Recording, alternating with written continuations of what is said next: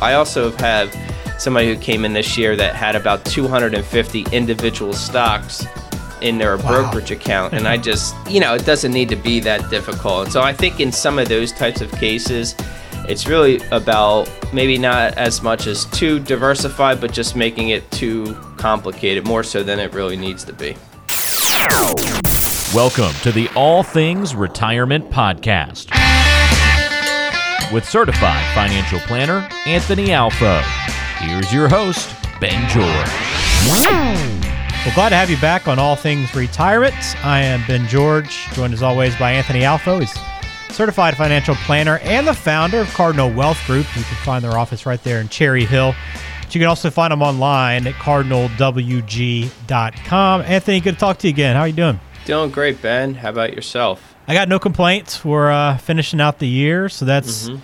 always a big positive. You guys have any big holiday plans? I know kind of COVID's kind of sparking back up, it seems, so a lot of people aren't traveling, but what are you guys going to be doing? Yeah, most of my family is within an hour, so it's typically my mom tries to call dibs on every holiday from Thanksgiving, Christmas Eve, Christmas, and New Year's, and we generally try to plan it out where we can balance it a little bit more uh, with, you know, everybody. My parents are separated, but then on top of that, you know, everyone wants to see their the grandchild now, so we right. try to uh, make our rounds and uh, make it as well balanced as possible, which I'm sure plenty of people out there know yeah. what that what that's like. Yeah, trying to keep everybody happy, right? It's uh, that's right. That's probably the most difficult thing during the holidays, just trying to plan out the schedule. A lot of times. Yes, it is. So we're gonna fun. do some of the stuff at our house just to make it a little bit easier uh, th- this time because of uh, you know I think Rosie will have a pretty good idea versus her first Christmas last year where she was only somewhere around eight months. I don't yeah. think you know she really knew quite as much of what's going on. So yeah, that'll be exciting. A lot of fun.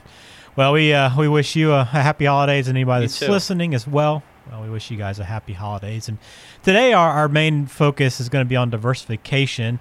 You know how important it is, and it, you know, are you doing it properly? That's a big thing. And you know, if you look up quotes about diversification from famous investors, you're going to come across many, but you know, one from Warren Buffett particularly stands out.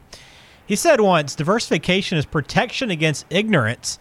It makes little sense if you know what you're doing which is a very interesting quote. You would think the opposite. So we're going to try to talk about diversification quite a bit today and why it, you know, maybe is one of the keys to success when it comes to planning for retirement.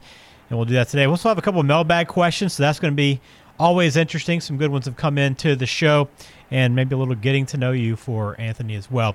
Let me remind you, too, quickly before we get started Cardinal WG is the website. You can get in touch with Anthony there. You can set up a time to meet with him, but also when you log on front center, you'll see a a toolkit that you can go ahead and request right now. That's how to defuse the ticking tax time bomb, and, and it's a great tool and a great resource for you if, uh, if, if you're thinking about taxes and end of the year. I know a lot of people are, are in that mindset right now. So visit the website, cardinalwg.com, and all of our podcasts are there as well. All right, Anthony, let's talk about diversification. Um, and, and, I want to start with, with what the average investor thinks about because I think we all have kind of our thought about diversification. We hear it a lot, it's a buzzword in the financial industry. But what does a typical uh, person you work with and just the average investor think about diversification and, and, how do they define it? I think most people will probably say something along the lines of uh, not having all your eggs in, in one basket. But I think when you look at it on maybe their statements to kind of get a better idea, to some it might just mean owning a handful of, of stocks or mutual funds or maybe just having a bunch of accounts opened up at different companies and maybe not taking into consideration you know a little bit more details about what you should you know really specifically be looking for to determine if it's well actually well diversified or not. Gotcha. So we want to help people understand really what diversification means to uh, someone like you who is a certified financial planner and really thinks about this quite a bit and works in this and, and builds plans and portfolios around this idea. What? How do you define that word diversification? Yeah, well, we basically kind of illustrate to people or discuss is that it's really a risk management uh, strategy to help eliminate exposure to any one single asset class or risk type that you could be invested in. And so, for example, maybe a lot of folks back in the day invested in just like blue chip stocks or in the S&P 500 and that you know maybe they owned a lot of those companies but you might have a specific type of risk there where they're all you know US large cap based companies uh, or maybe today you'll find a lot of people in just tech stocks because they're doing really well and you know sometimes that overweighted strategy in, in one area, you know, exposes you to certain types of risk. And so by having something that's a little bit more diversified, we can reduce some of those specific, you know, industry risks that are associated with owning, you know, certain types of companies. Okay, that makes sense. Um, so in your experience then, because you know, diversification, as we talk about, is you know everybody wants to be diversified. I think, and I think everybody kind of has the idea that hey, diversification is the goal. Now, whether or not they're executing that properly is a different story. But in your experience, when you work with people or someone new comes into your office, um, the Cardinal Wealth Group, how much emphasis do you see they put on that idea of diversification? I don't know if it's exactly the question that they're asking, like, how well am I diversified? But I think maybe they're hinting around of it by saying, how well am I doing or how well am I invested? How how does my account look? I don't think that they generally come in asking how am I diversified, but I think it's comes to the discussion very quickly because when we're going through that type of analysis with, with folks to go through their account, it really rears its head really quickly and we can usually identify it in that first conversation to see if they're actually well diversified or not, or just have certain tendencies that they're maybe overweighted in some areas. And, you know, we'll kind of walk them through, and, and it doesn't mean that it still can't work with the way that they're currently invested. It's just making them aware of some of those additional risks that they might be taking on that they don't necessarily need to take on. And the idea is to with you know diversification being a risk management type of strategy is that explaining to the client that over the long run we could probably take on less risk to get you to where you want to go by achieving that certain type of rate of return that you're shooting for and and take on less risk in order to get there. And so most people want to be able to sleep at night. And and there are uh, certainly are other cases where you know people might want to hold a specific holding because maybe they worked in it or sentimental value or whatever it might be that we can also still work with that and maybe counterbalance it somewhere else in, in their their account. So there's a lot of ways to get people to where they you know really want to go and just making sure that they understand the risks associated with it. So when they come in, you, you that's one of the first things you look at in, in somebody's portfolio is just to see. I guess it's not necessarily to see how diversified they are, but you kind of get a pretty good sense of that immediately by just seeing what they're invested in. Well, I, I mean, I think you know it's not the first thing that we're looking at. The the first is really just to get a better idea of what what they want and what they're looking for and how do they feel about things with what they're working towards from a planning standpoint, and then ultimately we'll get more towards the investments uh, a little bit later after we kind of really dive into their goals and concerns and what they like about their plans. Uh, before we start, you know, leading with any type of investment, we really try to let the plan, you know, drive what type of account or strategies make the most sense first. But we will certainly review the account with them at that at that time. Got it. Now we talk about diversification too. I, I, think a lot of times sounds like you know people aren't thinking about it as much, or maybe they aren't diversified as you maybe hope they would be in order to limit some of their risk. But what about the other side of that? Is it is it possible to be too diversified? I would say that it would be more of some people just being maybe overzealous with having too many accounts or too many funds of maybe a lot of times of the same type that it makes it difficult to really coordinate a plan together and really track it. And I, like I recently saw someone who came into our office that had about 25 investment accounts between him and his spouse, Whoa. which you know, in each account, there might have been anywhere from one holding to 40 holdings, depending on the account. And to me, I would just feel like really overwhelmed if that was my money because it's just really hard to really track that when you have these 25 accounts at all these different companies out there. And I think it's just not needed and kind of just too much. You can make it a lot more simple. I also have somebody who came in this year that had about 250 individual stocks in their wow. brokerage account. And i just you know it doesn't need to be that difficult. And so i think in some of those types of cases it's really about maybe not as much as too diversified but just making it too complicated more so than it really needs to be. Is that just a result of just failing to I guess purge some things like I mean not necessarily a hoarder, but do you have all those accounts because you you have that as a strategy or because you just you just kept adding things or moving jobs or whatever and just all of a sudden it added up to 25 different accounts? I've had some people tell me it just be basically not wanting to have all their money at one company, just like,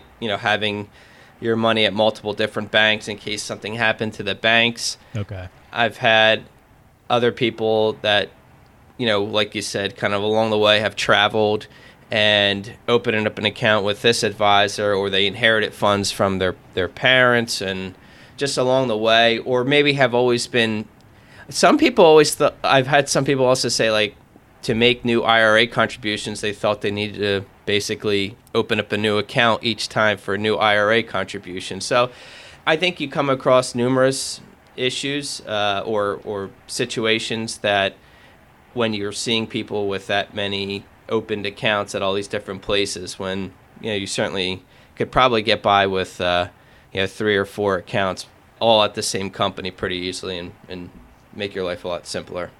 Okay. That makes sense. Uh, just it's crazy trying to wrap your head around having that many accounts or that many individual stocks. That's uh, seems like a ton. All right, let's talk about maybe give an example for people that are listening and and aren't really sure if they're diversified enough and how to get to that point. Can you maybe take us through a scenario where you've had with a client or with someone that came into your office and, and you you looked at their their portfolio, noticed maybe they were overweighted somewhere, just not as spread out as, as you would prefer. Maybe how you took that non-diversified account and, and really made it diversified and balanced.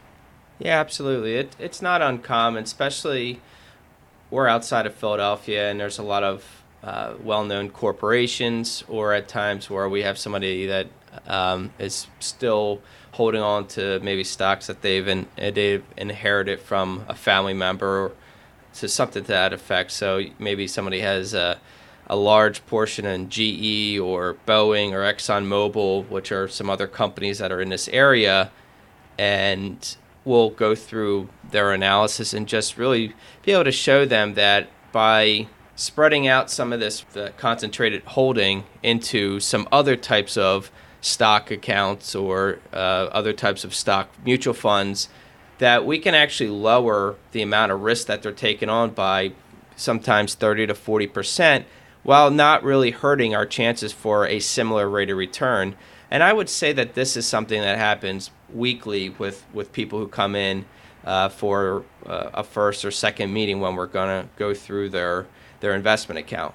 Um, there's just plenty of times where people are holding on to individual stocks that they're just not being compensated for taking on that amount of risk. And by replacing that type of investment with something else that's maybe at the same risk level, but you're getting a higher rate of return, or something that's at a similar rate of return but with 30 or 40% less risk, that's going to be a lot better win for them over the long run uh, when we're when we're managing their accounts. So those are something that happens on a on a fairly weekly or monthly basis. Well, if you want to sit down with Anthony and look through your portfolio, maybe a first meeting with him, you can schedule that at cardinalwg.com. That is the website, but you can also call his office.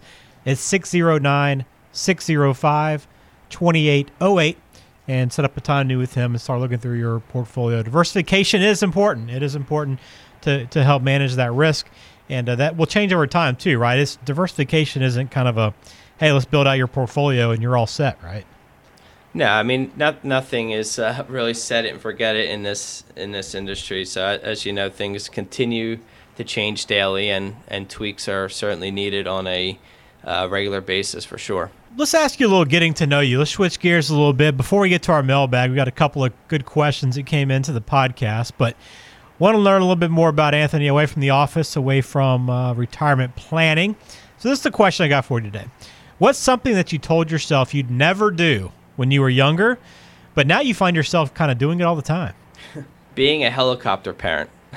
I I always kind of you know faulted my mom or dad for being on top of me if I was going down to the park to play uh, roller hockey or you know I was never allowed to like ride my bike far away out of the neighborhood and she was just you know always on top of me wherever I was going. And I see my friends now making fun of me and, and my brother and sister and my and my mom uh, making fun of me for you know, kind of running after my daughter whenever I see a potential risk. And it's just kind of like inherent in me to like see risk of like where potentially bad things could happen and right. try to like save her from it immediately. So I'll see her a lot of times like walking on uneven type of grounds and I'm just like there's rocks or something there. I just kind of see something and I just like, all right, let me just pick you up and bring you over to this flat surface and, you know, but uh, I, I definitely see or, or, hear about it often about being a little bit uh,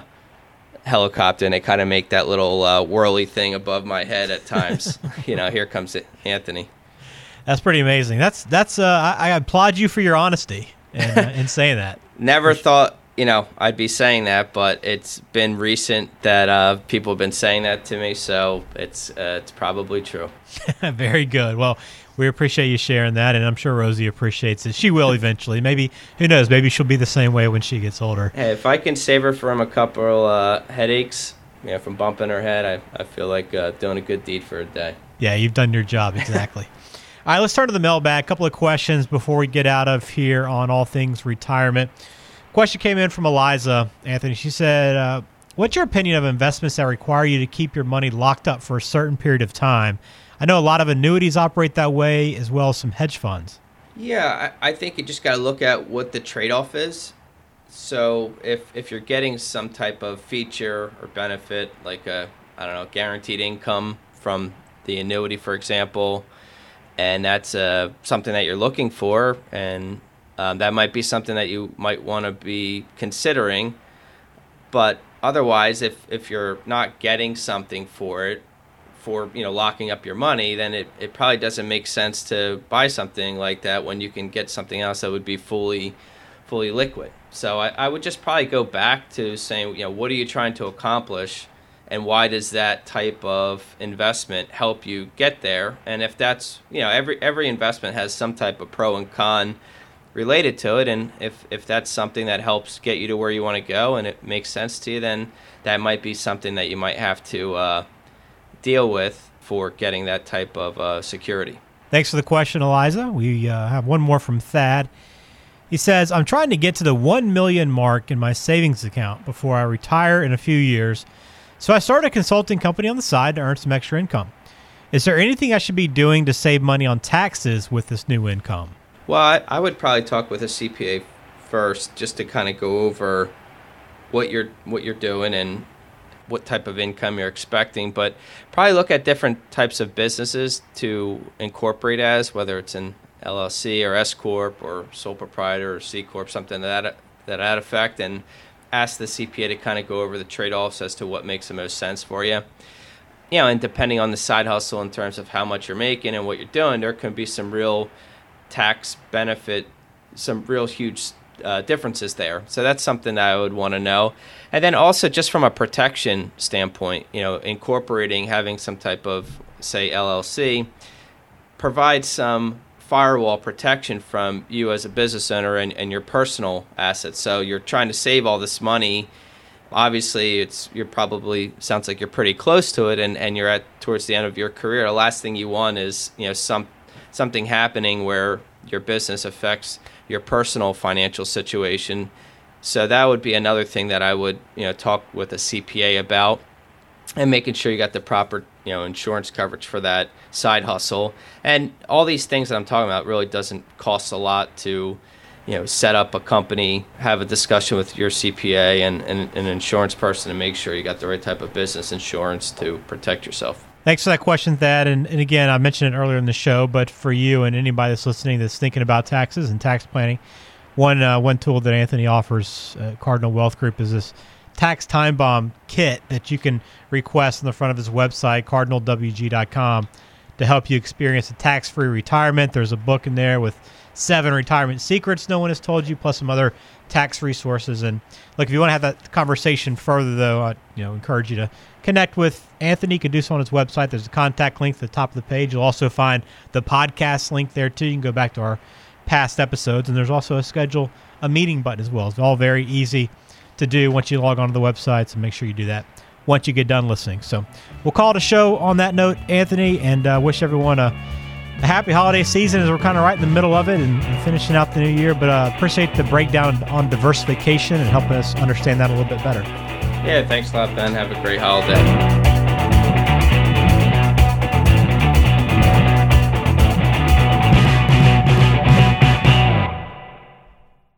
Information is for illustrative purposes only and does not constitute tax, investment, or legal advice. Always consult with a qualified investment, legal, or tax professional before taking any action.